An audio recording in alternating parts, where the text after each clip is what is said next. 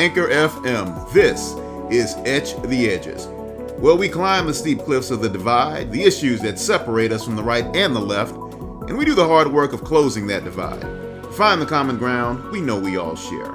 Hi, I'm B.S. Brown, your host, and together we will etch the edges. America has often been at the crossroads, and yet here we are again. What do we do? And how do we do it? Together, let's get into it. Our purpose? To do the work, to truly peel away at the extremes, for it's the extremes, the extremes that divide us. The tail is wagging the dog. Small groups of people with outsized voices are commanding the stage, and the rest of us? Well, the rest of us suffer for it. It's time for all that to change. Let's lean into discomfort. Let's have the hard conversations, and together, let's etch the edges.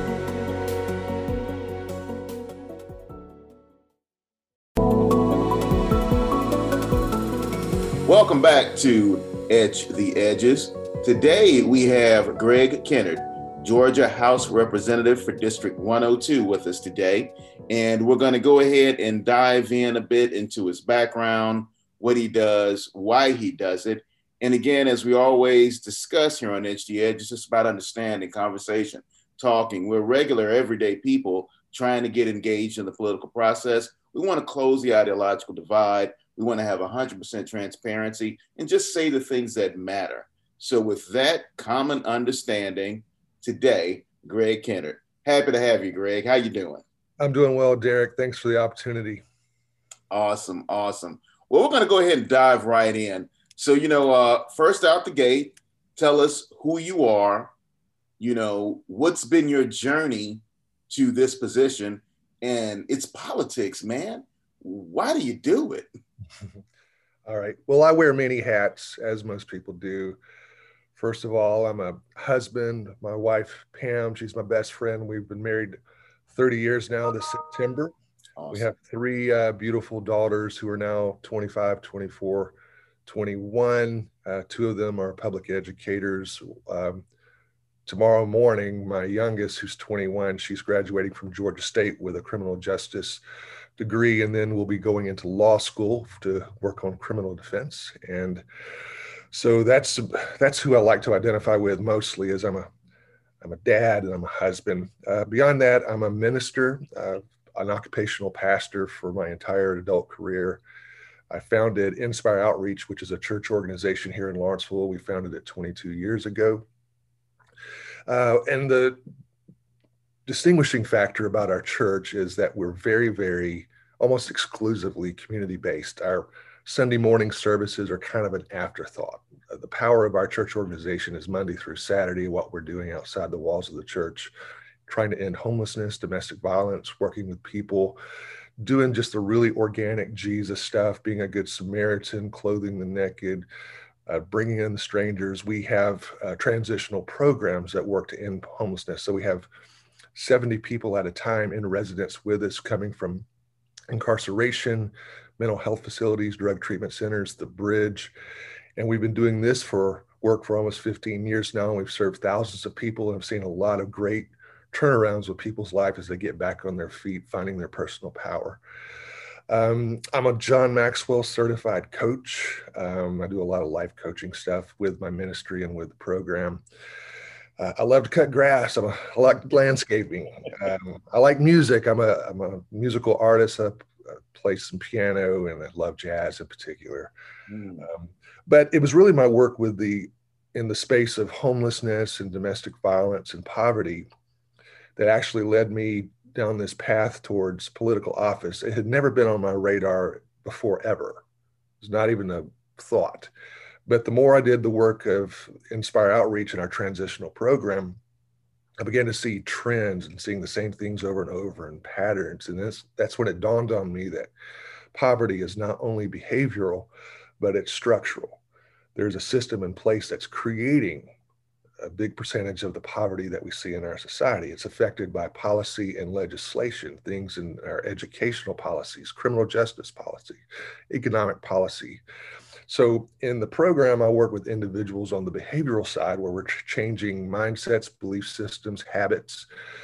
Um, and then at the, at the House, State House, I'm working on policy and legislation on the structural end so that we don't have as much of this poverty as we're now seeing.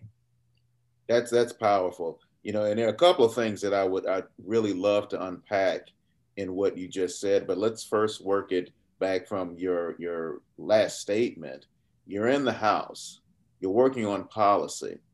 You mentioned the fact that, you know, the poverty that folks experience here, it's structural you know, there's a reason and a rationale behind it. So you felt moved to get engaged to change those things. Mm-hmm. Now, you're a Democrat and you're in the House trying to do that. Can you share a little bit of that experience? Because, you know, on the last program, or like two episodes ago, you know, we were interviewing Shirley Hutchinson. And of course, there's the everything that comes out in the media. And the Democratic Party is having it hard in the House. How do you go about affecting change in your position? How successful have you been? And clearly, you're still energized. What's making you run? What's keeping you going? Well, you have to understand that it's it's the long game. You, if you're trying to run for office and then your first term trying to affect a bunch of changes, it's just not going to happen. You there's a certain amount of paying your dues, uh, getting your feet wet with the process. And of course, uh, right now, as Democrats, we are the minority party, so it's it's an uphill climb. It's a heavy lift to get anything really changed uh, uh, as far as originating legislation. Now, we can work with the other side on making their um, their legislation better, bringing another perspective, and that's certainly what I try to do right now. Is just be a voice for the perspectives of people that I'm working with, saying, listen, this is how this law impacts this, this, and this. And just doing my best to, to weigh in, to go to the well, make speeches, to oppose, support. Um, so it, it is a tough climb right now, but I'm optimistic. Uh, my, my goal as, as of this moment, I don't really care about seeking any kind of higher office. I'm very content being a state representative, serving about 60,000 people and being one of 180 votes down at the Capitol. Um, if I'm fortunate enough to be elected five terms, that would give me a 10 year haul. And, and, I'm optimistic that in 10 years, I can see some of the things that's really in my heart uh, be impacted. So that's that's the strategy at this moment. But I, you know, kind of what's in my wheelhouse of ideas is continued criminal justice reform. Under the governorship of Nathan Deal, there was some good movement in that direction. I've seen a reversal of that, honestly, since we've had a new governor. Um, there's there's not a priority, but there's still a lot of work to be done in that space. When you evaluate our prison system, you, it's some glaring statistics. As a matter of fact, the largest mental health service provider in our state is our prison system, is Georgia State Prisons. So by far, the way we're, we're dealing with mental health is incarceration versus working on the front end, providing adequate access to mental health services on the front end rather than locking it up on the back end. We're also looking at school dropouts. The majority of our prison population is uh, comprised of people who dropped out of school. So there's an educational access issue that we've got to work harder on the front end with early childhood education. That's why I have written bills that expand pre K, kindergarten. Uh, something that is very much on my mind is literacy rates because there's a direct connection to someone's literacy rate and how le- well their life is going to go as an adult. As a matter of fact, third grade is an accurate predictor. If a child is not reading on level by third grade, they're more prone exponentially to uh, experience poverty, uh, teen pregnancy, poor health outcomes, drop out of school, and then being in our criminal system.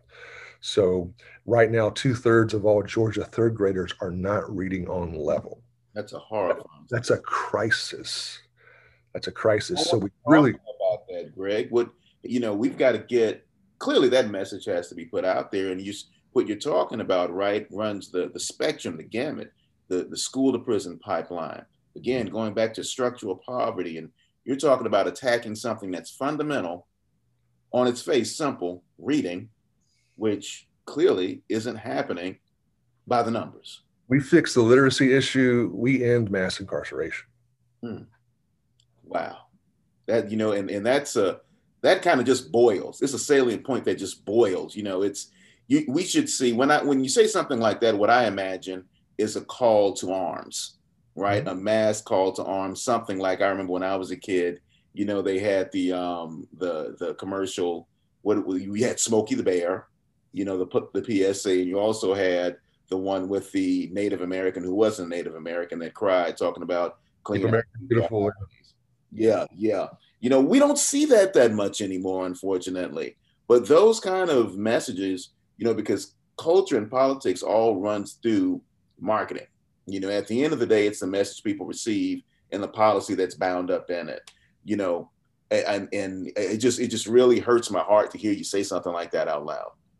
Well, that's why we we've got to expand pre-K. Right now, about sixty percent of all eligible four-year-olds are participating, and it, we're already spending money on the issue. We're just spending it in the Department of Corrections. So we siphon twenty percent of the corrections budget to pre-K.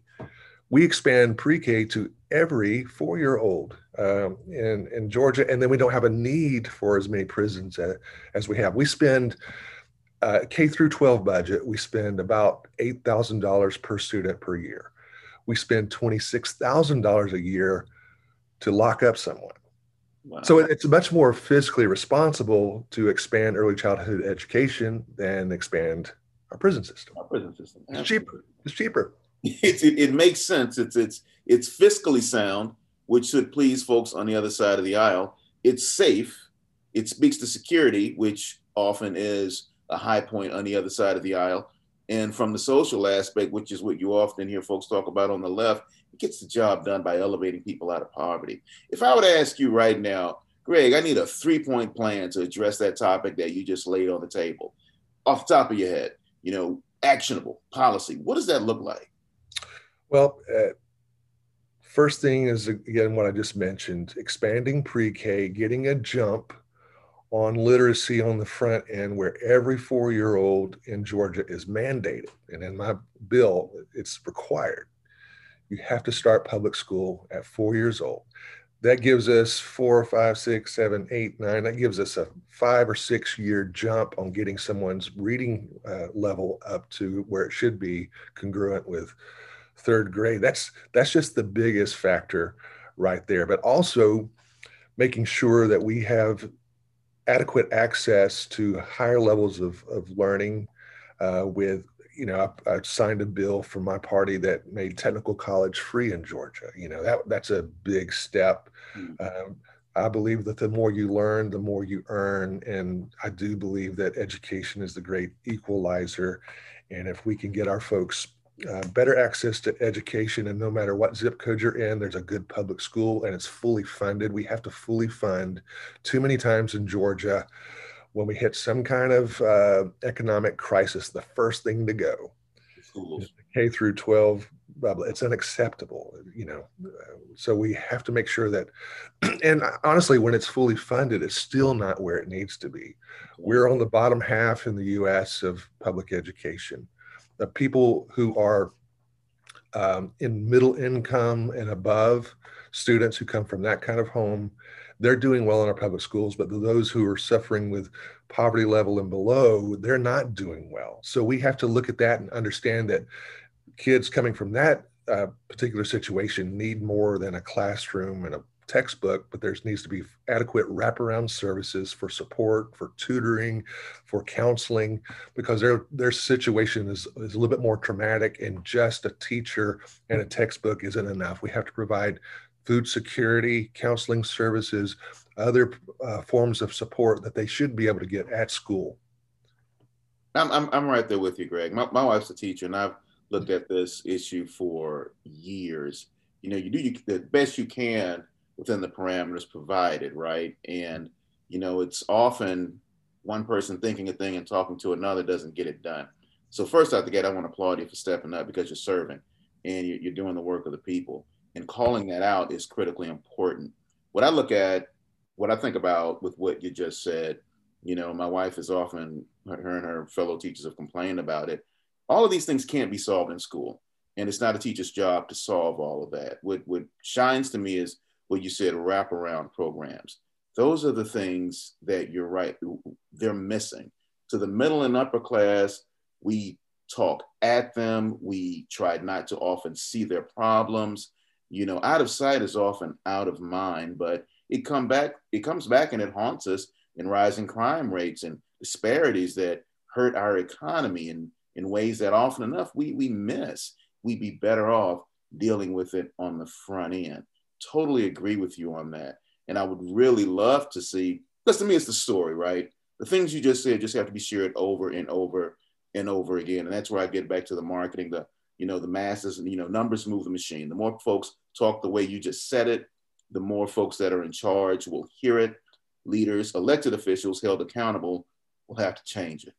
The thing is, uh, at the House, at the Capitol, we're well aware of this, but we're we're willing to accept that, and, and that's that's just the problem with me. No how, can you live? How can you uh, sleep at night yeah. knowing this is the case? Yeah, and just being willing to live with. I, I just don't. I don't get it. it. It takes a certain kind, and that takes me back to another point that we've been making on the podcast for the last few episodes. You don't sound like a political. You don't sound like a politician, and we like that. We like that. What we often find is that when we speak to the politician, you know, it has a negative connotation, even though it, it, it shouldn't. It's supposed to be about serving, but what we really want are people that are willing to step up and aspire to be statesmen. And Greg, I got to say, in just these last few moments of conversation, you're really sounding like an aspiring statesman.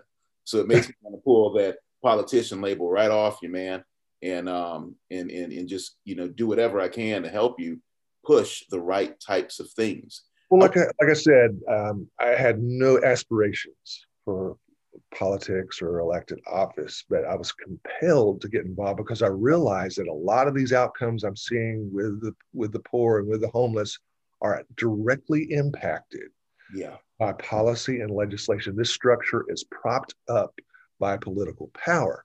Yes. So that's why everyday people who understand the impact of this have to have to throw their hat in the ring and get involved. Uh, uh, a lot of criminal justice reform, for instance, uh, criminal records and probation. Georgia is just one of the most punitive states. We have more people on probation than any other state in the union, four times the national average. We there are 11 million people in Georgia. We have 4.32 million criminal records in the GCIC system. So um, most of those criminal records are arrest only. They were not convicted. The, the case was thrown out.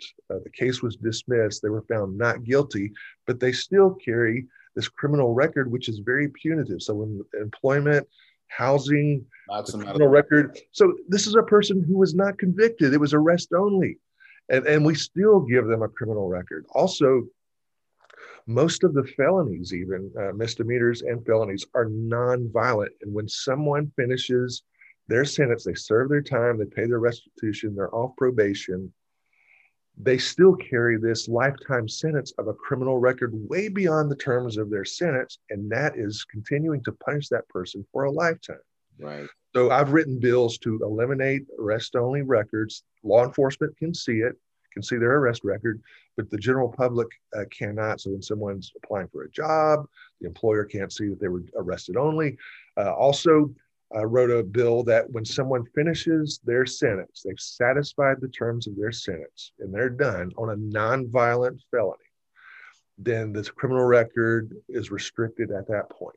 It doesn't continue to follow them. So, Greg, what happened to those bills? what happened to them? Zero. Zero. And that's, uh, you know, that's the challenge and the frustration of being in the minority party. Um, uh, Uh, none of my bills got even a hearing in a committee. Wow. Wow. And see, and that's what, what takes me back. So you're talking, you're talking service, you're talking altruism, you're talking about trying to do the right thing, even if it's just from your perspective at the onset. You, you got to try to meld these things. So I want to I want to pivot a little bit and ask you a direct question. You're in the House, And I'm assuming at this time, you said it's a long game. So you can, without doing so, name names of folks who are in it just for the pursuit of power. And these same people prevent you from moving policy, legislation forward that would help all Georgians. Is that an accurate assessment? Yeah, I'm, you know, I'm not going to be quite that harsh or black and white with it. That they're all just, um, or many of them are in it for power reasons for power. I, I do want to believe that uh, anybody who throws their name in the hat for public service, that there's something organic, something real, something authentic where they want to really engage in public service. It's just sometimes it comes down to perspective, and and sometimes it's about the lobby and and the money. There's a you know some say that crime doesn't pay. I beg to differ. There's a lot of money. There's a lot. We we have four private prisons in Georgia yeah. And we have a contract with the, the state has a contract where we are uh, required to keep them at 90% capacity. So there's a profit motive to incarcerate people. That's just wrong. That, so, that, that statement right there should incense every well meaning citizen of the state of Georgia. A mandate to keep people in prisons means there's a fundamental break at the cultural and civil level, foundational of our society. There has to be someone to put in the prison. That's the mandate. And quite certain. We have to, feed those prisons. We have to give them. You got to feed it. So there's those that believe, quite certainly, because the, the, the mandate pushes the belief that, well, there's always somebody out there that's vile enough to have to go to prison. So we shouldn't have a problem meeting that number. But you and I, as we've discussed it, there are methods whereby a lot of these folks, they're not meant, they, they weren't meant to be criminals at all. They're just, they're lost. They've got no guidance. They're lost or they're, or they're ill. Yeah. They're ill. Mentally. They're not criminals. They're sick. And, um, you know, so, you know, it's, it's just the wrong on so many levels. You know, we have 38 state prisons, including the four private prisons. That's more, we have more state prisons and jails than we have universities and colleges. That's, that, that makes that's horrifying. You, you yeah. Connect the dots here. Connect the dots. You keep dropping horror lines here, Greg. They're, they're horror lines. I'm sorry, but this is just the reality, and that's why I'm. I've, I've had to. Say it. You know, the, the, interesting thing again, you know, I go back to, uh, I once coined a phrase called MDC, media driven consumer celebrity. It's another way of, of, you know, just amalgamating propaganda and marketing together. You know, in wartime, we call it propaganda. That's to inspire people to spend money to support the war effort in peacetime, you know, it, it pushes consumerism, marketing, you know, um, these things always work. We just don't see enough of them, you know, relegated or assigned to moving policy anymore. Like I said at the beginning, talking about those PSAs around how you switch the culture. We've got a culture problem. We've got a culture problem here in this state, and it's real plain, and a lot of it just runs right under the surface.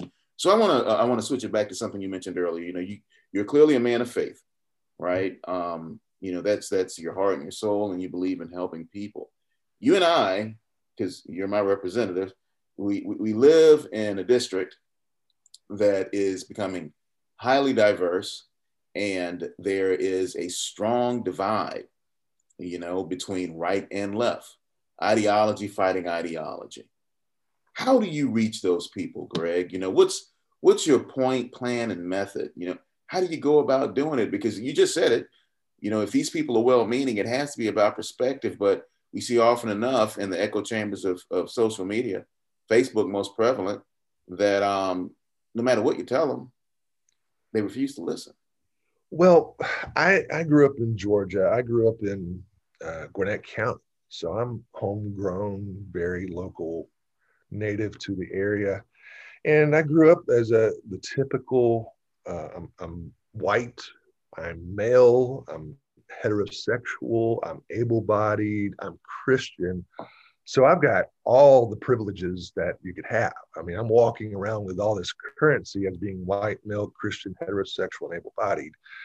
And I think uh, what's maybe important, why I may be an important voice, is because there's not a lot of people with my particular identities that are also on, uh, I, I, consider myself center left. Um, and there's just not a whole lot of people with my identities um, that are on that side of the political aisle. And so I, I think it's important for voices like mine. I, I, maybe I have a way to compel people who have similar identities to me to say, hey, this, this is a, a, perspective we need to listen to. We need to be better listeners, be more empathetic. And that's what I try to do. I try to confirm and affirm um, the messages of, of people of color, of people who are have been ostracized and marginalized and disenfranchised because someone like me I have no idea what that's about. I, I, this land was made for me. I mean, this, the system is set up for someone like me to succeed. I have every possible advantage. So it would be easy for me to assume, and for many years I did, that it's an equal playing field. We've we went through the civil rights movement. We had a civil war. We had Brown versus the Board of Education, and all these inequities have been solved now. But uh, as I have learned, they're not. There's still um, a residue of the past that's on our current situation. And so you have to open your eyes, be a good listener, read books other than the ones that affirm your own paradigm, yeah. um, and, really try to empathize and stretch outside your bubble so that you can identify better. And I, have attempted to do that. You know, white privilege is a thing, it's a disease, it's not easily. Um, healed and i'm still working through that I, I, still have huge amounts of blind spots you know jesus said why do you try to get the speck out of someone's eye when you've got this plank in your eye i got i got so many planks that skew and obstruct my vision but i work hard to talk to other people to be a good listener read other things watch other things that expand my worldview and so someone like me i think can be a bridge builder between these two sides. And, and that's what I, I, try to do. I try to communicate very candidly, honestly to the people from my community that this is a real perspective and uh, things are not as they seem. But, you know, I, my faith compels me to be a bridge builder. Jesus said, Blessed are the peacemakers. So I, I, do believe there can't be true, true peace without true justice. And I certainly preach that message. But at the same time, I try to find a way to build bridges, find middle ground. And, and I must and I must say that this gets lost in today's narrative. Most of the time when I'm down at the Capitol, I'm sitting in a committee meeting, I'm sitting in the House chamber, and I'm voting on bills that are coming our way. And Derek, the reality is that most of the time, I'm pushing the green button, supporting whatever the legislation is from a Republican but it's still a good bill. And I would say at least 90% of the bills that do pass are bipartisan in nature. Both sides agree, and we're getting things done for that serve all Georgians. And that's happening 90% of the time. There is that other six, seven, eight, 10% of bills that are really polarizing. They're real contentious, controversial, and we're all retreating to our entrenched corners and we're in direct opposition. But that's the that's the exception and not the rule. And that gets lost in today's conversations. We're not talking about the 90% that we're all together, we're all on the same page. We're talking about the five or 10% that's just a lightning rod uh, of controversy and gets all the media attention and it sucks all the oxygen out of the room. But, but I want to I want to be that person that says, hey, 90% of the time, we're in lockstep with one another and there's harmony. Well, you know what? I got, I got to tell you, Greg, that because again, to me, it's always context, it's always story. You're the first person that I've heard say that. You, you're right. Controversy sucks all the air out of the room. And, you know, when the, there's no air in the room, people can't breathe. It's really quite simple. But folks would need to understand that there is often that much alignment these things that separate us are strong barriers. But, you know, a concept that I am currently pushing real hard, FCT, familiarity, comfort, and trust, we identify where we have common ground. And you just talked about that. There are dimensions in your diversity wheel, so to speak, where you heavily identify with folks on the other side of the ideological divide. Where you are different in those cultural dimensions, you have a different perspective. Your belief fuels it, it pushes it. But as you just said, if we are true, if we are transparent, and both sides want to do what's best, we should be able to ignore all the noise, keep some air in the room, and talk about why those disparities exist and keep pushing and pushing and pushing until we get to something that really works for us all. That that that makes sense to me. So and I think this is, this is a conversation that needs to happen to bring uh, more healing to our very divided country. But you know, I don't I don't begrudge division. Um, division means there's more than one vision. Right. When you have more than one vision, you have division, and and and of course, is there's 180 House members. Effectively, we have 180 visions. So there's division, and this country and our founding fathers built this government on division. Uh, it's an adversarial system where there's two parties, there's three branches of government, and they're all checking and balancing one another. It's designed to be an argument. Democracy is an argument. So I don't begrudge that. I just think there's a tone that we can do that in that's uh, where I can be, where there can be division, but I don't have to be divisive, where we can have disagreement, but we don't have to be disagreeable. Jesus said, uh, he didn't say a house divided cannot stand. He said a house divided against itself cannot stand. So we can be divided, have different opinions, as long as we don't turn so venomously against one another and vilify and demonize someone who doesn't think like me. I can love chocolate without hating vanilla. A very, a very appropriate metaphor. It's it, it, it's real plain to me, and I'm quite certain you'd agree. The hallmark of the critical thinker is the sincere ability to internalize perspective of others, most especially when that perspective is diametrically or even violently opposed to your own. As you said, our nation, our, our way of life is adversarial in how it comes up, but conflict comes in two modes positive and negative. We need positive conflict because in the cauldron of ideas, differences create something better at the end of the day.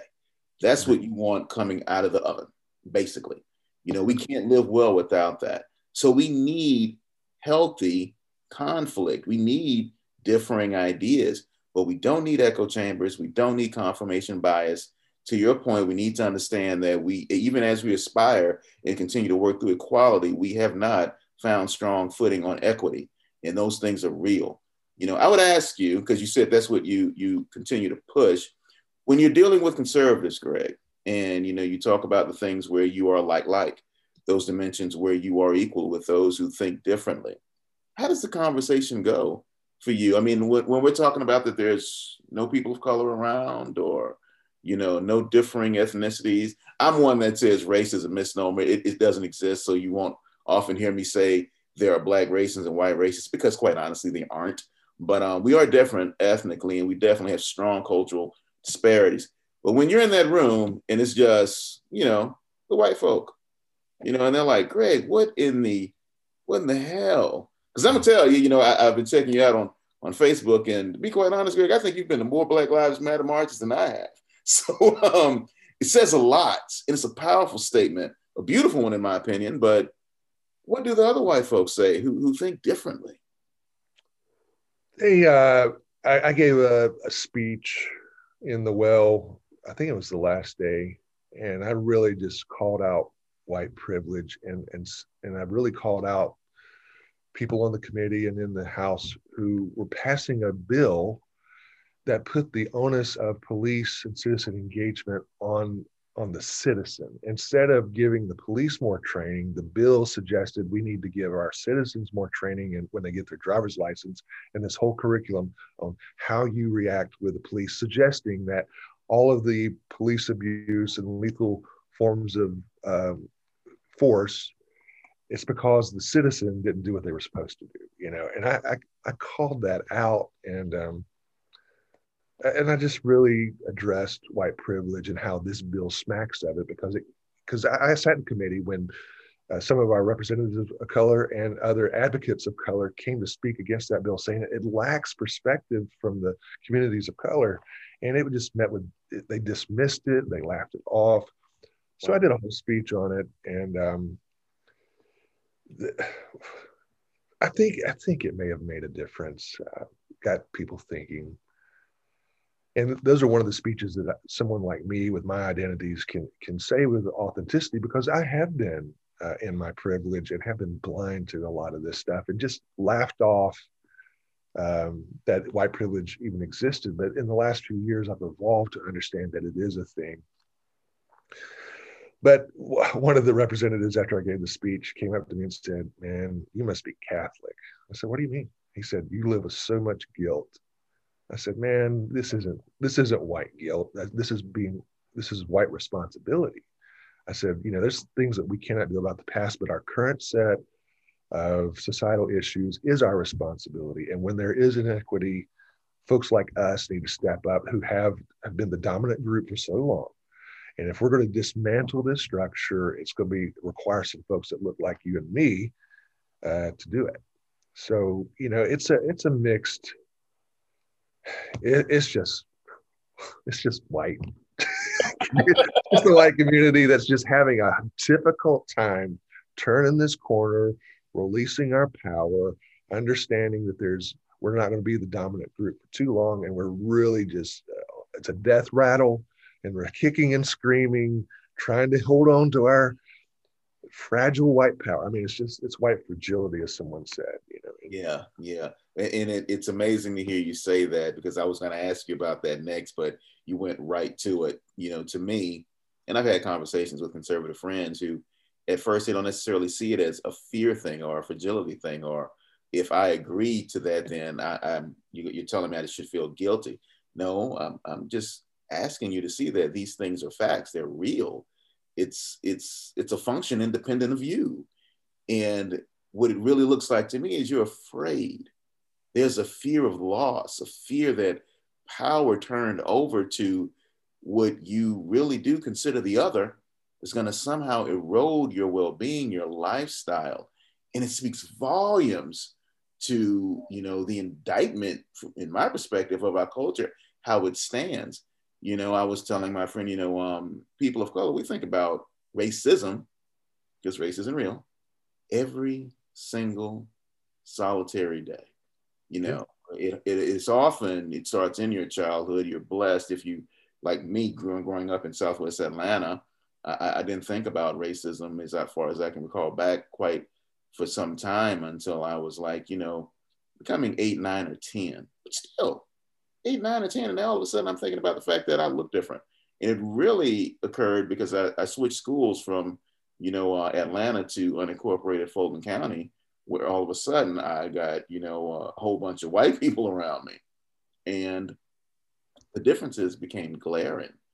These things, they're, they're, they're real. And, uh, you know, it, it just, it, the more people to me who eventually start to speak like you, because you seem to have no fear that something bad's going to happen to you if there's a black person on the city council. Um, the more folks think like that, the better off we'll be. I mean, that's happening right now in our county, right? I mean, the the shift that the local Gwinnett government has all of a sudden become this bastion of color seems that people are like, is it safe to say, Greg, that some folks are just losing it? Yeah, I mean, Gwinnett County is uh, an interesting context because, uh, like I said, I grew up in Gwinnett County. I went to Parkview High School, graduated in 1984, and my entire K through 12 experience, I had not one person of color that I went to school with.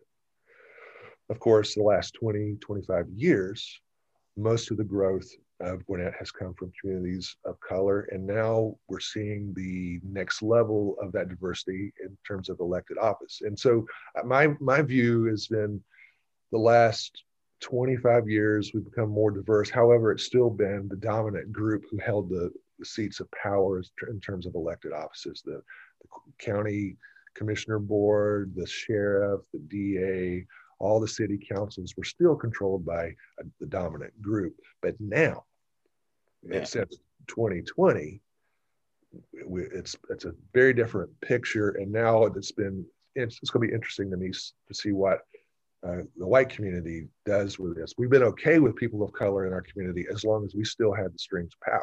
But now that we don't, now that the school boards change, the commissioner boards change, city councils are changing, the DA's change, uh, our superior court judges are changing. Yes. What would the white community do now?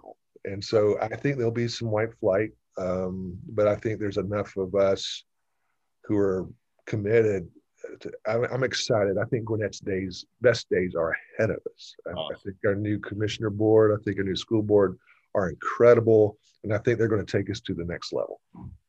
that that is just that warms my heart to hear you say that, Greg. I I share your belief. If there's any one thing that a coalition of the willing, so to speak, right? You know, um, people of color that are now in power and white folks like yourself who seem to have a deep understanding that we all want the same thing. We want to thrive.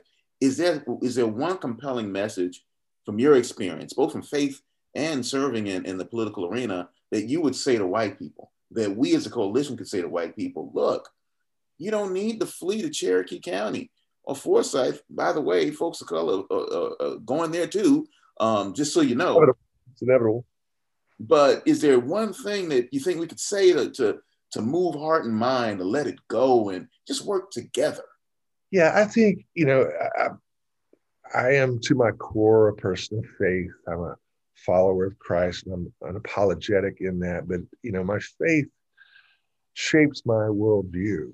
And um, I, I think this is ultimately the will of God, this diversity, this unity. Jesus said, to pray that his kingdom come, his will would be done on earth as it is in heaven. Ultimately, our communities and societies should be a reflection of heaven. There is no segregated heaven. Um, John the Revelator said, I saw a multitude around the throne of God, and it was every tribe, every language, every culture, every ethnicity together in this place of, of worship and spirit. Um, one of my favorite scriptures comes from Isaiah 40, where it says, Every valley shall be exalted, every mountain and hill will be made low. The crooked places straight, the rough places plain, and the glory of the Lord shall be revealed, and we will all see it together.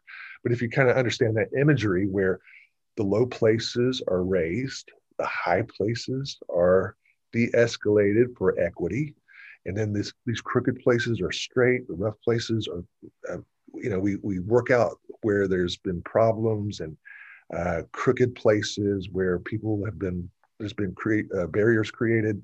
And we get all that done. We work, work to form a more equitable society. Then the glory of the lord is going to be revealed in such a level that we'll all see it together. Together.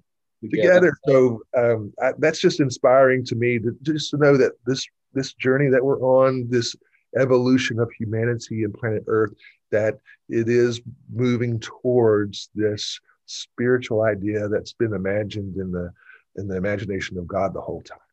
That's that's awesome, Greg. And maybe we can keep the message in that vein because we know on the much more rabid side of the ideological divide, when you talk about raising and bringing down to a much more equitable level, a lot of them, the first thing they're going to say is, well, you know, we don't like Marxism or communism, or they'll throw out socialism, the hundred year old canard, or the, the, you know, distribution the wealth distribution of my hard earned money to people who don't deserve it. We got to figure out how to keep that part out of the conversation. Yeah, that's that's bogus because you know, to whom much is given, much is required. Jesus said, and also, we are our brother's keeper. So it's not about me. It's it's about us. Uh, forgive us our transgressions, as we forgive those. Give us this day our daily bread lead us, not, you know, it's all about us. That is perfect because, as you said, we're, we're all in this together. That's it. It really is about us. Well, Greg, I want to give you the last word Um, because um, here's the thing, right?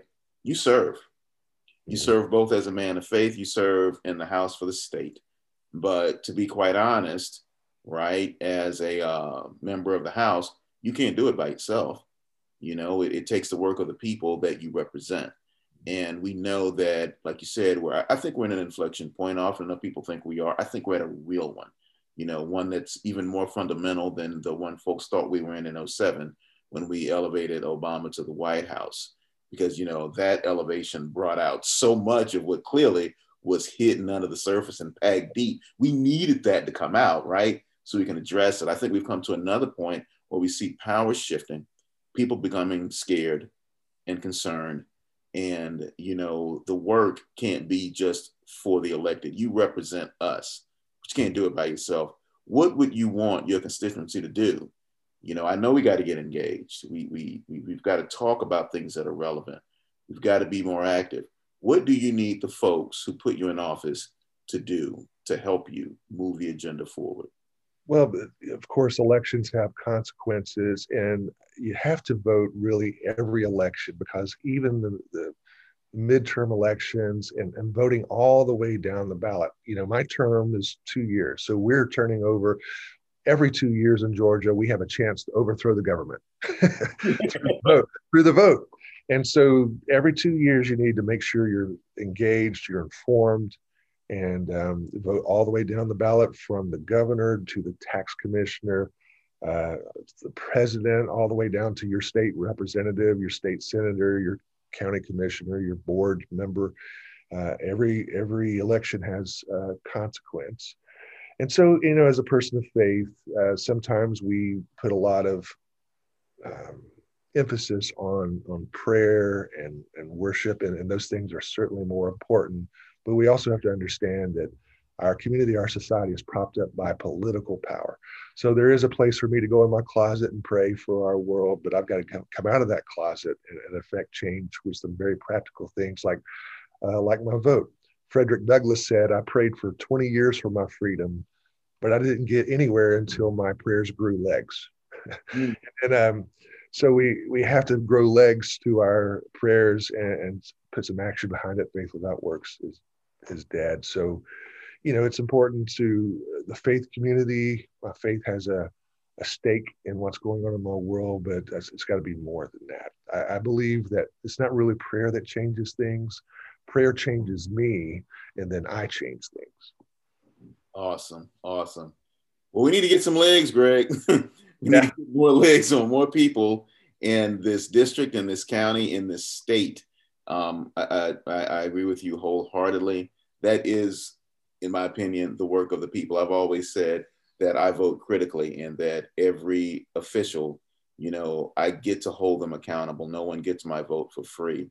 That means I need to read the platforms. I need to understand every candidate. American freedom takes work.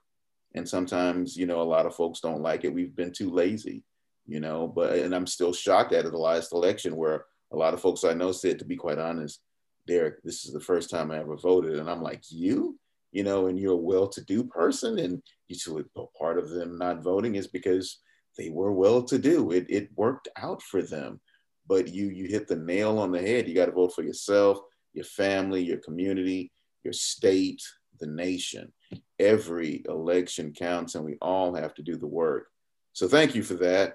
Yeah, uh, we, we can't assume that the work's ever done. I mean, who knew that in 2020 we're still dealing with issues that we cycled through in the 50s and 60s. So that's just um, that's an eye opener in and of itself that we can never say check work is done. I think every generation is going to have to fight for their own set of civil rights. That the, the work of civil rights is never done, and that's clear. Absolutely, and that is the perfect point to close on. The work of civil rights is never done, and that is very clear.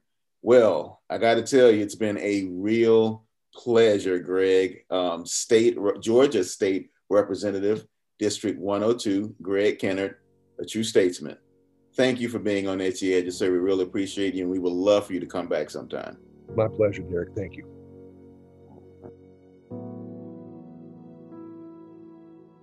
It's about context. It's about the story. We need understanding. We need to share. This is no game. But how do we get it? We need to do the work.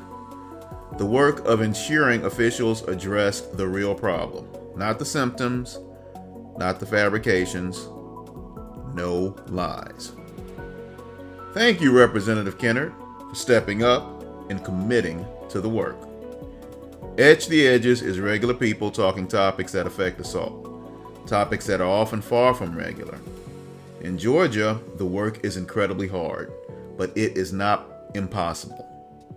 Statesmen like Representative Greg Kennard point the way. Thank you for listening to our podcast. We hope you've enjoyed it. So please like and subscribe. Tell your family, tell your friends. Follow us on Twitter and Instagram at Etch the Edges. And don't forget to visit our website at etchtheedges.com. Check us out, join the movement, express your commitment to the cause. Cause for a better America, a better world, where we all can stand together at the mountaintop. Do it for America. Do it for the world. Be good to yourselves and each other. We'll see you next time.